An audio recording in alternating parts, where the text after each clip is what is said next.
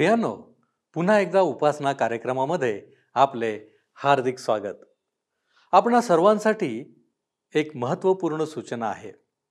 सतरा सप्टेंबर दोन हजार तेवीसला आम्ही पवित्र शास्त्र प्रश्नमंजुषा म्हणजेच बायबल क्विजचे आयोजन करीत आहोत. या क्विजसाठी एजरा नेहम्या आणि एस्तेर ही तीन पुस्तके अभ्यासासाठी आहेत. या क्विजविषयी अधिक माहिती हवी असेल तर कृपया फोन करा. सत्तर एकवीस सत्तेचाळीस सत्तेचाळीस बेचाळीस या नंबरवर. त्या अनुषंगाने आम्ही निर्गमच्या पुस्तकाचे अध्ययन तात्पुरते थांबवून एजरा नेहम्या आणि एस्तेर या पुस्तकांचे अध्ययन लवकरच सुरू करणार आहोत. आणि नंतर पुन्हा निर्गम पुस्तकाचे उर्वरित अध्ययन सुरू करणार आहोत. कृपया या बदलाची आपण नोंद घ्यावी ही विनंती. आपल्या सहकार्याबद्दल आम्ही आपले आभारी आहोत.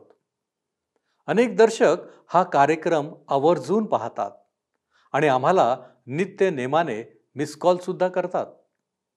त्या सर्वांचा मी ऋणी आहे. आपणा सर्वांस पुन्हा एकदा विनंती आहे की आपणास कार्यक्रम आवडत असेल तर जरूर आम्हाला मिस कॉल करा.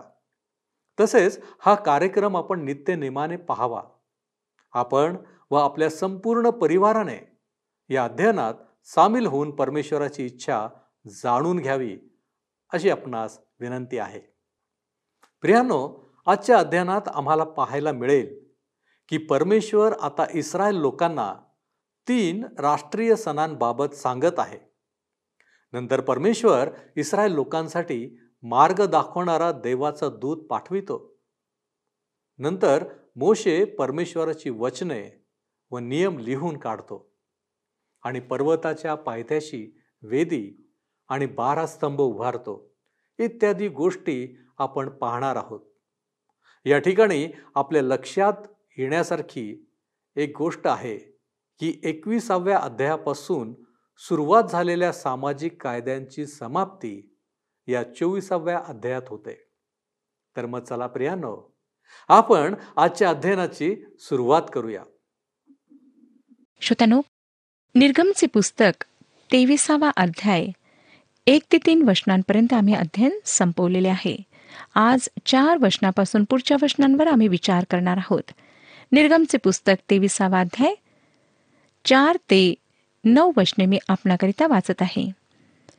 आपल्या शत्रूचा बैल अथवा गाढव मोकाट फिरताना तुला दिसला तर त्याला अवश्य वळवून त्याच्याकडे पोहोचता कर. तुझा द्वेष करणाऱ्याचा गाढव बोजाच्या भाराखाली दबलेला तुला दिसला तर त्याला उठविण्याचे त्या एकट्यावर टाकून जावेसे वाटले तरी जाऊ नको तर त्याला सहाय्य करून याची अवश्य सुटका कर. तुझ्या लोकांपैकी जो कंगाल असेल त्याच्या मुकदम्याचा निवाडा विपरीत करू नको. खोट्या मुकदम्यापासून दूर राहा. निरपराधी व नीतिमान यांचा वध करू नको कारण दुष्टाला मी नीतिमान ठरविणार नाही.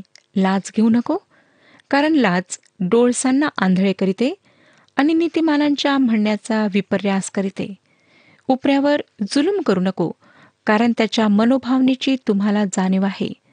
कारण मिसर देशात तुम्हीही उपरी होता. नंतर श्रोत्यांनो दहा ते अकरा वचनांमध्ये तो सांगतो सहा वर्षे आपल्या जमिनीची पेरणी कर आणि तिचे उत्पन्न साठीव. पण सातव्या वर्षी ती पीडित राहू दे. म्हणजे तुझ्या लोकांपैकी कंगाल असतील ते तीत उगवलेले खातील व त्यांनी खाऊन जे उरेल ते वन पशु खातील. तुझे द्राक्षमळे व जैतून वने ह्याविषयीही तसेच कर. ह्या ठिकाणी पुन्हा एकदा परमेश्वर इस्रायलांना शब्दात दिवस व शब्दात वर्षे ह्याविषयी नियम सांगत आहे. परमेश्वर ह्या नियमांचे त्या वचनदत्त देशात गेल्यानंतर पुन्हा परीक्षण करणार होता. शब्दात दिवस सातवे वर्ष व योबेल वर्ष ह्याविषयी आम्ही लेवीच्या पुस्तकात पुन्हा पाहू. थोडक्या श्रोत्यानो शब्दात दिवस हा सप्ताहाचा सातवा दिवसच आहे व ह्या दिवशी विश्राम करण्याची आज्ञा होती. शब्दात वर्षे हे परम विश्रामाचे वर्ष असे. त्या वर्षी शेती पेरण्यात येत नसत. भूमीला पूर्णपणे आराम देण्यात येत असे. योबेल वर्ष सुटकेचे वर्ष मुक्तीचे वर्ष समजण्यात येत असे. प्रत्येक पन्नासाव्या वर्षी ज्या इब्राला गुलामगिरी करण्यास जबरदस्ती करण्यात आलेली असेल तर तो त्यावेळी मुक्त होत असे. जी जमीन विकलेली असे ती पुन्हा त्या जमिनीच्या मालकाला योबेल वर्षी वापस मिळत असे. आता तो राष्ट्रीय सणाविषयी नियम सांगत आहे. आपण वाचूया श्रोत्यानो बारापासून सतरा वशने.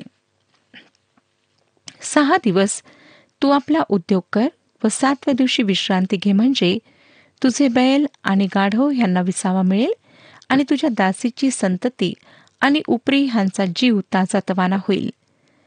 मी जे काही तुम्हाला सांगितले आहे त्या सगळ्याविषयी सावध राहा. इतर देवांचे नाव देखील घेऊ नका. ते तुमच्या मुखातून ऐकू येऊ नये. वर्षातून तीनदा तुम्हाच्या प्रित्यर्थ मेळा भरून सणपाळ. बेखमीर भाकरीचा सणपाळ त्या सणात माझ्या आज्ञेप्रमाणे अबीब महिन्यातील नेमिलेल्या समयी सात दिवस तू बेखमर भाकरी खावी. कारण त्याच महिन्यात तू मिसर देशातून बाहेर निघालास. कोणी रिकाम्या हाताने माझ्यासमोर येऊ नये. शेतात पेरलेल्या धान्याचे पहिले पीक तयार होईल तेव्हा तू कापणीचा सण पाळ आणि वर्ष अखेर तू आपल्या शेतातील श्रमाच्या फळाचा संग्रह करशील तेव्हा संग्रहाचा सण पाळ वर्षातून तीनदा तुझ्या सर्व पुरुषांनी प्रभू परमेश्वरासमोर हजर व्हावे. वर्षात तीन वेळा सर्व इब्री पुरुषांनी एरुश्लेमेत प्रभू परमेश्वरासमोर हजर राहावे. तीन सण पाळावयाची परमेश्वराने आज्ञा दिली होती. एक सण होता बेखमीर भाकरीचा सण. दुसरा सप्ताहांचा सण किंवा प्रथम पिकांचा सण. आणि तिसरा मंडपाचा सण. वलांडण किंवा बेखमीर भाकरीच्या सणाची स्थापना आपणाला आठवत असेल की इस्रायली लोक इजिप्तमधून बाहेर पडण्यापूर्वी नियमशास्त्र देण्यापूर्वी झाले होते. त्यांचा शेवटल्या पिढेपासून बचाव व गुलामगिरीतून सुटका. वचनदत्त देशात येण्यापूर्वी ह्या सणांविषयी आपण विस्तृतपणे पाहूया. आता पुढे अठरा ते एकवीस वचने सांगतात माझ्या यज्ञपशूचे रक्त खमीराच्या भाकरेबरोबर अर्पू नये आणि माझ्या प्रित्यर्थ पाळलेल्या सणातील वपा सकाळपर्यंत राहू देऊ नये. आपल्या जमिनीच्या प्रथम उत्पन्नातील सर्वोत्तम भाग आपला देव परमेश्वर ह्याच्या मंदिरात आणावा. करडू त्याच्या आईच्या दुधात शिजवू नये. पहा. वाटेने तुला सांभाळण्याकरिता आणि मी तयार केलेल्या स्थानात तुला पोचविण्याकरिता मी एक दूत तुझ्यापुढे पाठवित आहे. त्याच्यासमोर सावधगिरीने राहा आणि त्याचे म्हणणे ऐक. त्याची अवज्ञा करू नको कारण तो तुमचा अपराध माफ करणार नाही कारण त्याच्या ठाई माझे नाव आहे. श्रोतनो ज्या दूताविषयी ह्या ठिकाणी सांगण्यात आलेले आहे हा दूत कोण आहे? पवित्र शास्त्र ह्यावर प्रकाश टाकते. करिंदकरास पहिले पत्र दहावाध्याय आणि चौथ्या वचनामध्ये लिहिले आहे. करिंदकरास पहिले पत्र दहावाध्याय चौथे वचन. आणि ते सर्व तेच आध्यात्मिक पाणी प्यायले कारण ते आपल्या मागे चालणाऱ्या आध्यात्मिक खडकातून पित होते. तो खडक तर ख्रिस्त होता. ह्या गोष्टीविषयी तुम्ही अजाण असावे अशी माझी इच्छा नाही. करिंदकरास पहिले पत्र दहावाध्याय नऊ आणि दहा वचनांमध्ये लिहिले आहे. करिंदकरास पहिले पत्र दहावाध्याय नऊ आणि दहा वचने. त्यांच्यापैकी कित्येकांनी प्रभूची परीक्षा पाहिली आणि ते सापांच्या योगे नाश पावले. तेव्हा आपण प्रभूची परीक्षा पाहू नये. त्यांच्यापैकी कित्येकांनी कुरकुर केली आणि ते संहारकर्त्याकडून नाश पावले तेव्हा तुम्ही कुरकुर करू नका. श्रोत्यानो त्यांना प्रभू येशू ख्रिस्ताच्या आज्ञा पाळायच्या होत्या. ह्या ठिकाणी त्याला समोर ठेवण्यात आले आहे. आता आपण तेविसावं वचन वाचूया. तेविसावं वचन सांगतं जेव्हा माझं दूत तुझ्यापुढे चालून अमोरी हित्ती परिची कनानी हिव्वी व यबुसी ह्या लोकांकडे तुला नेईल आणि मी त्यांचा संहार करीन. परमेश्वराने इस्रायलांना सांगितले की तो शत्रूला त्या देशातून त्यांच्या पापामुळे बाहेर काढेल. आता प्रभू त्यांना म्हणतो चोवीसपासून सत्तावीस वचने वाचूया. तेव्हा त्यांच्या देवांना तू नमन करू नये त्यांची सेवा करू नये आणि त्यांच्यासारखे कर्मे करू नये तर त्यांना अगदी जमीनदोस्त करावे आणि त्यांच्या स्तंभाचे तुकडे तुकडे करावे. तू आपला देव परमेश्वर ह्याची सेवा करावी म्हणजे तो तुझ्या अन्न पाण्यास बरकत देईल. मी तुझ्यामधून रोगराई दूर करीन. तुझ्या देशात कोणाचा गर्भपात होणार नाही आणि कोणी वांज असणार नाही. आणि मी तुला भरपूर आयुष्य देईन. ज्या ज्या लोकांच्या विरुद्ध तू जाशील त्यांना मी आधीच दहशत घालून त्यांची फसगत करेन आणि तुझ्या सर्व शत्रूंना तुला पाठ दाखवाव्यास लावेन. परमेश्वर इस्रायलांना सांगत आहे की त्यांना त्या वचनदत्त देशात ठेवून तो देश त्यांचा निजी करण्याचा त्यांचा उद्देश आहे. नंतर परमेश्वर त्यांना सांगतो अठ्ठावीस ते तेहतीस वचने वाचूया. मी तुझ्यापुढे गांधील माशा पाठवीन. त्या हिव्वी कनानी आणि हित्ती ह्यांना तुझ्यापुढून पळाव्यास लावतील. मी त्यांना एका वर्षातच घालून देईन. असे नाही. तसे केले तर देश उजाड होईल. आणि वनपशु फार होऊन तुला उपद्रव देतील. तुझी संख्या वाढून तू देशाचा ताबा घेईपर्यंत मी हळूहळू तुझ्यापुढून त्यांना घालून देईन. तांबड्या समुद्रापासून ते पलिष्टांच्या समुद्रापर्यंत आणि रानापासून ते फरात नदापर्यंत मी तुझ्या देशाची सरहद्द करेन. मी त्या देशातील रहिवाशांना तुझ्या काबूत आणेन व तू त्यांना आपल्यापुढून हाकून देशील. तू त्यांच्याशी किंवा त्यांच्या देवाशी काही करार करू नये. ते तुझ्या देशात राहता कामा नये. राहिले तर ते तुला माझ्याविरुद्ध पाप करावयाला लावतील कारण तू त्यांच्या देवांची सेवा करशील व ते तुला खात्रीने पाशासारखे होतील.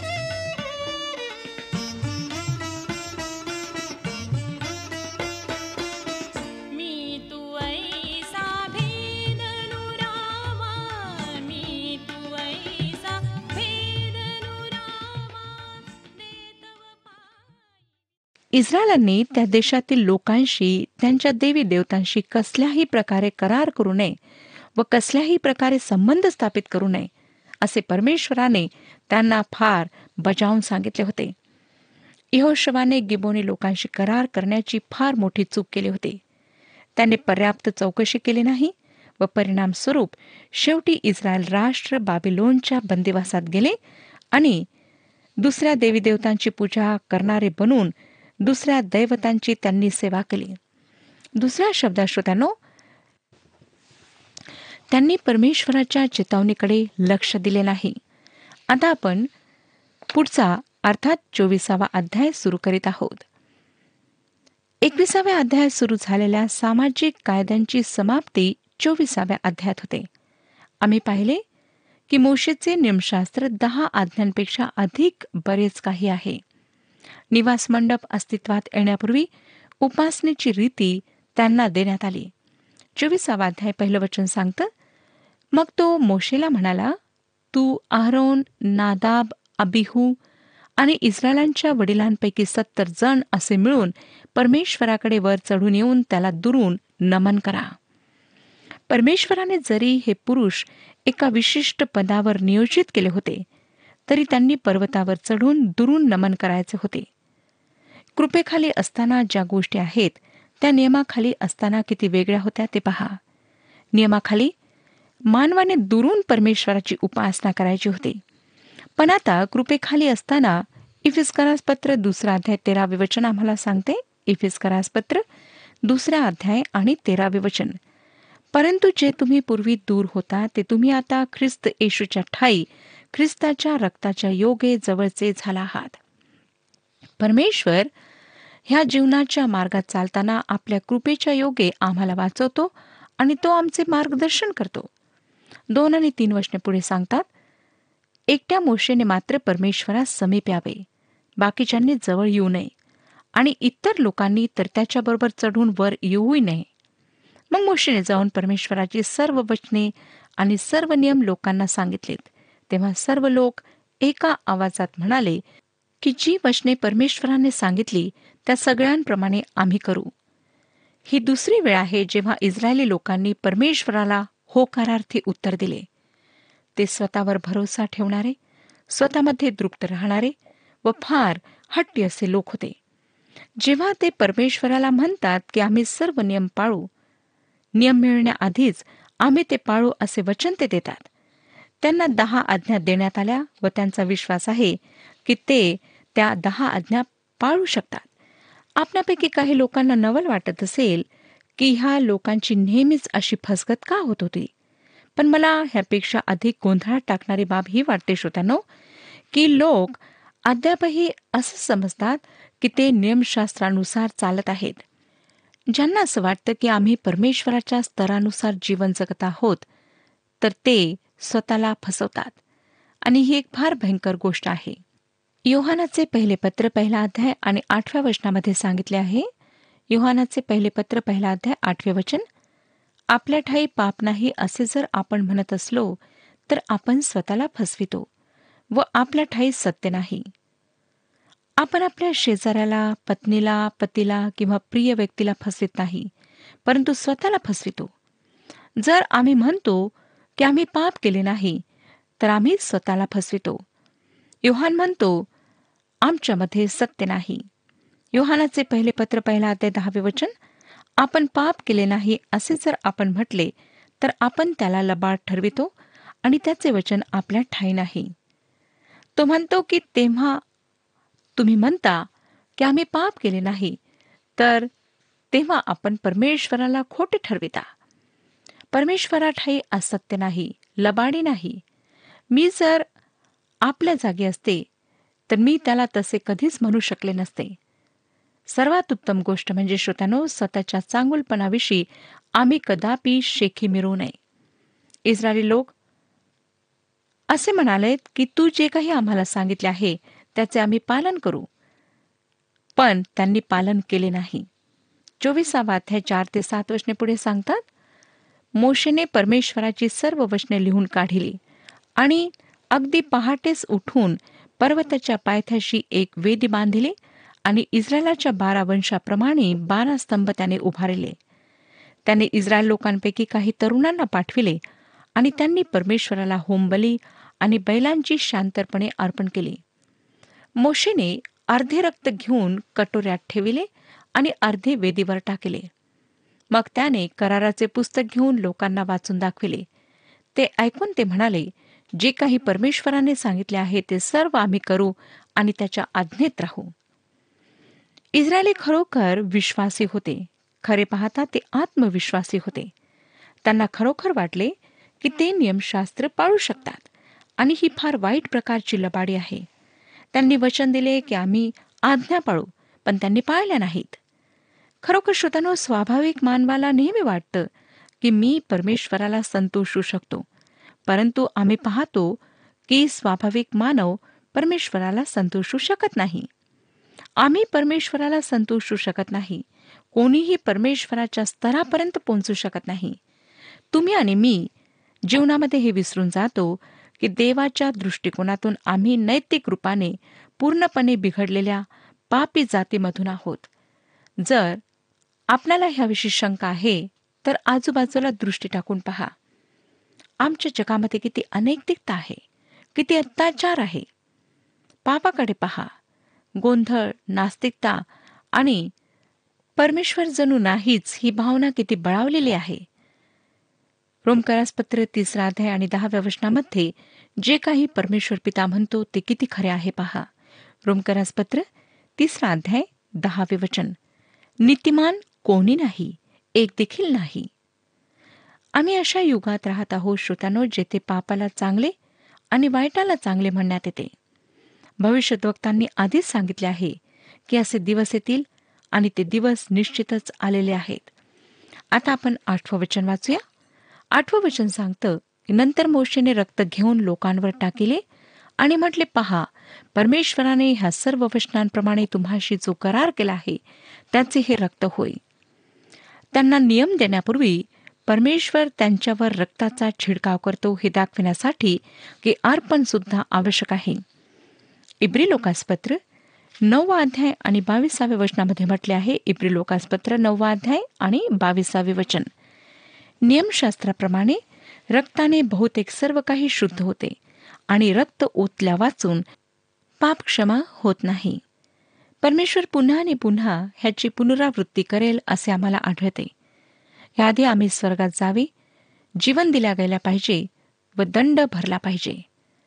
आता आम्हाला दिसेल श्रोतानो की मोशे एकटा सिनाय पर्वतावर चढतो. चोवीसावाध्याय नऊ आणि दहा वचने सांगतात मग मोशे अहरोन नादाब अबिहू आणि इस्रायलांच्या वडिलांपैकी सत्तर जण वर चढून गेले.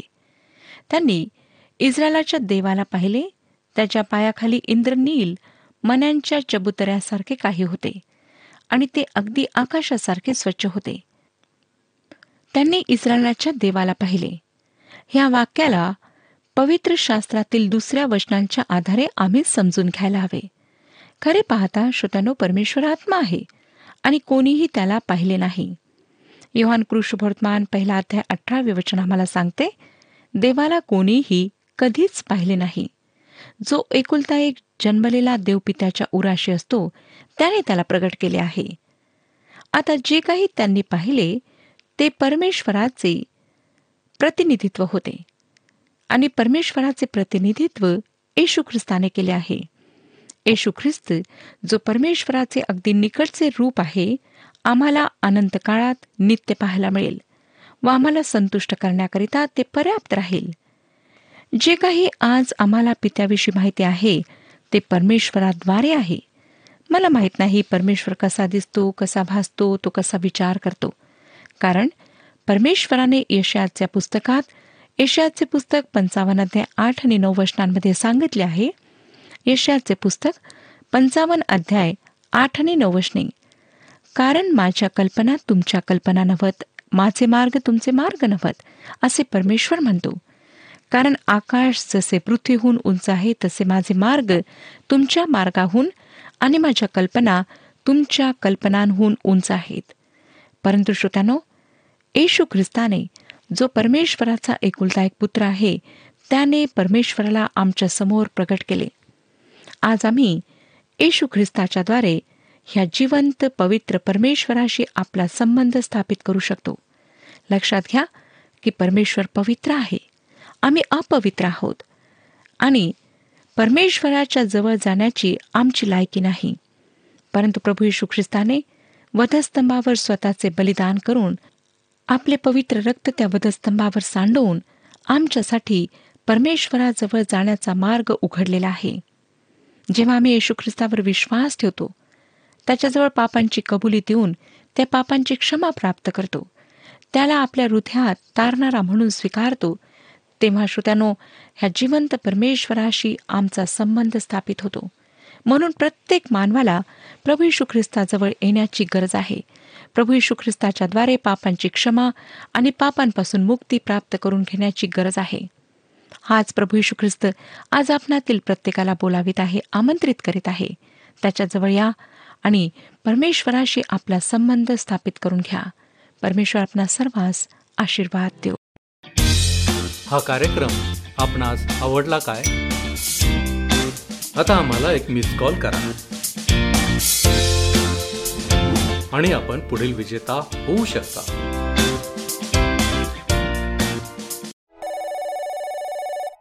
प्रियांनो आजच्या अध्ययनात आपण पाहिले की मोशेने देवाकडून जे ऐकून घेतले तेच इस्रायल लोकांना सांगितले. आणि त्यांनीही मान्य केले की परमेश्वराने सांगितले आहे ते सर्व आम्ही करू आणि त्याच्या आज्ञेत राहू. होय प्रियानो आम्ही देखील भावना आणि उत्साहाच्या भरात वचन तर देतो परंतु वेळ आल्यावर मात्र आम्ही मागे पुढे पाहतो. वेळ काळ आणि परिस्थितीनुसार आम्ही बदलून जातो. आज आमची स्थिती काय आहे? आम्ही अजूनही बदलणारच आहोत काय? आम्ही परमेश्वराला दिलेल्या वचनाचे काय करीत आहोत? कदाचित ते वचन आमच्या लग्नाचे असेल. कदाचित आमच्या लेकरांबद्दलचे असेल की आम्ही त्यांना योग्य शिक्षण देऊ. परमेश्वराच्या शिक्षणात वाढवू कदाचित हे वचन नवीन वर्षाला दिलेले असेल की मी देवाच्या संदर्भातील अमुक अमुक एक गोष्ट दररोज करेन. पण काय? खरोखरच आम्ही दिलेली वचने पाळतो? देवाची इच्छा आहे.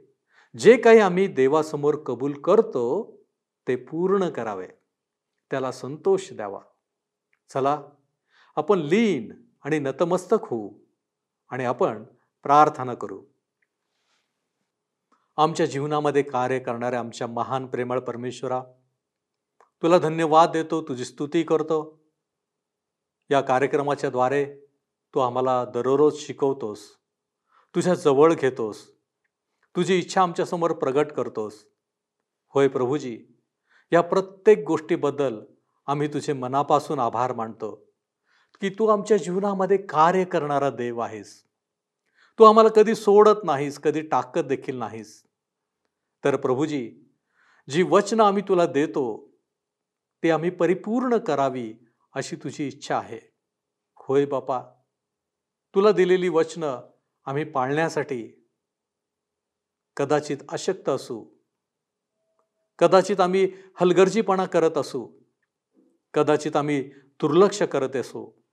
परंतु आमची विनंती आहे की तू आम्हाला सहाय्य कर की जेणेकरून तुला दिलेलं वचन आमच्या जीवनामध्ये आम्ही परिपूर्ण करणारे तुझी आवडती लेकर आम्ही बनू शकू. आणि म्हणूनच तुला धन्यवाद देत असताना या विनंत्या या मागण्या येशू ख्रिस्त आमचा प्रभू याच्याद्वारे करतो म्हणून तू ऐक. आमेन. शांतीचा देव तुम्हाबरोबर सदैव असो.